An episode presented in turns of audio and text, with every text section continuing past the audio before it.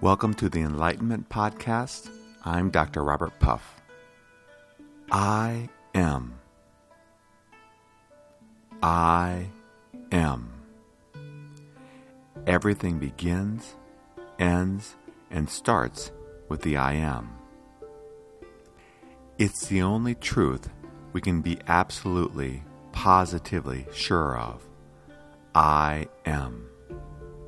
There's no way we can prove any label we give after that, because these things are impermanent, they change.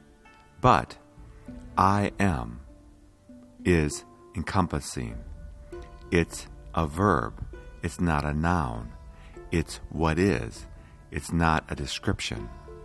Once we start describing something, we limit it, we close it in, we put boundaries around it, and thus we negate its full reality of what we are. We are. I am.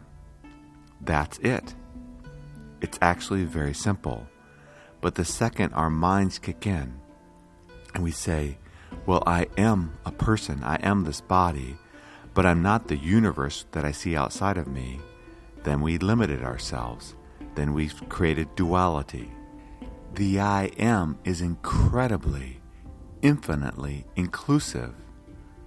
Everything that we see, everything that we know, everything that's ever been, everything that ever will be, we are that. But the second we start labeling things and say, we're not that, we've limited ourselves we walked away from the I am, and thus suffering, thus pain, thus life begins, the limited life that we so often live. But we don't have to live this way. We can live inclusively. Try it perhaps just for a few hours or even a few minutes. Try having everything be who you are. Just stop differentiating between everything is not this and not that. Instead, say, I am this, I am that. Everything, everything we feel, everything we experience, include it all in the I am. And see if life doesn't become more childlike, more spontaneous, because children get this. Very young children see the universe and everything they experience as an extension of who they are. It's only with time that young children begin to start differentiating between themselves and the world around them. Separation, duality, is a learned response. It's something we learn because of our desires, because of our fears, that start off at a very young age. We have bad experiences, and our mind says we need to keep those away. We need to make sure they never come back.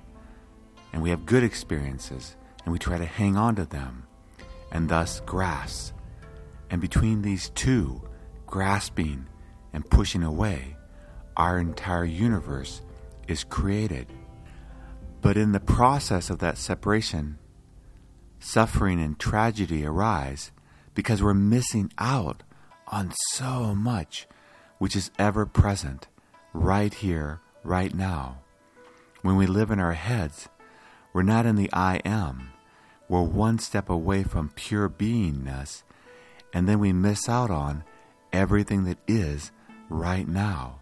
So, getting back to my earlier challenge, what if, for a little bit of time, perhaps every day, for a week, as we go through our day, our thoughts, our desires, that which is around us, our dreams, everything, people that we encounter, history, songs, it doesn't matter.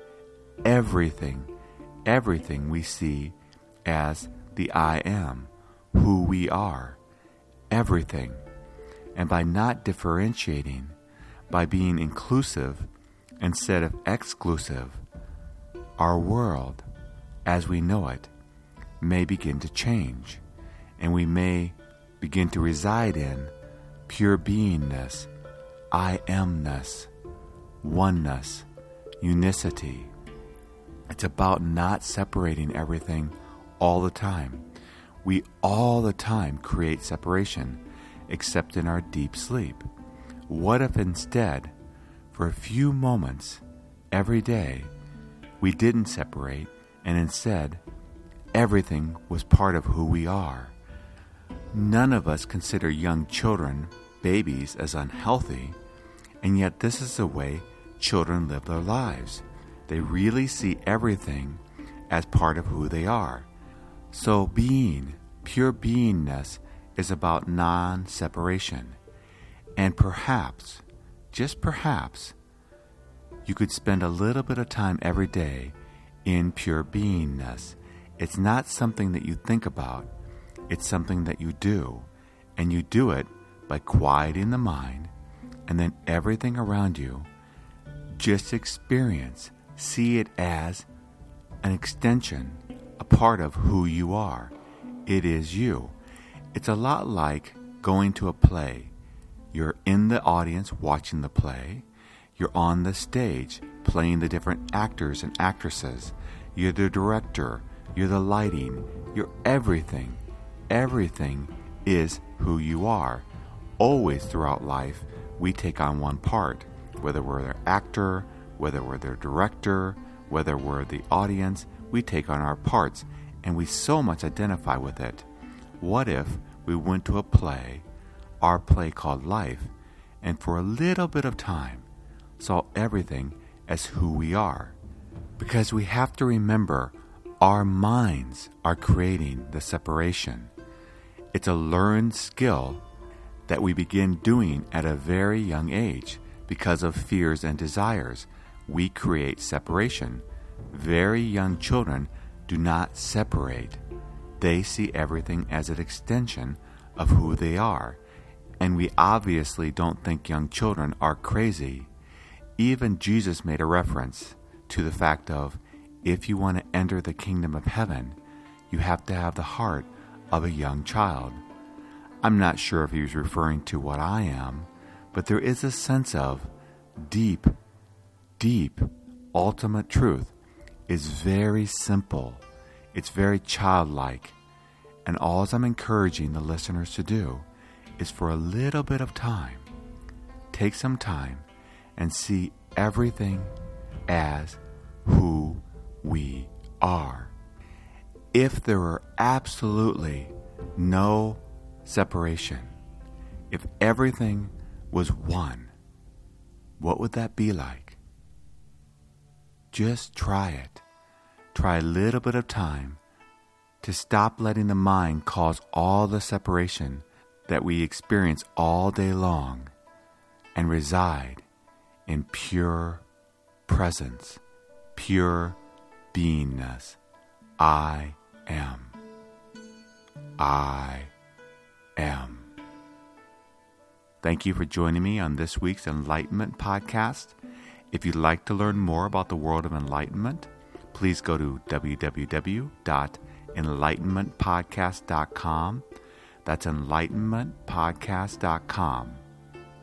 Until next time, just be.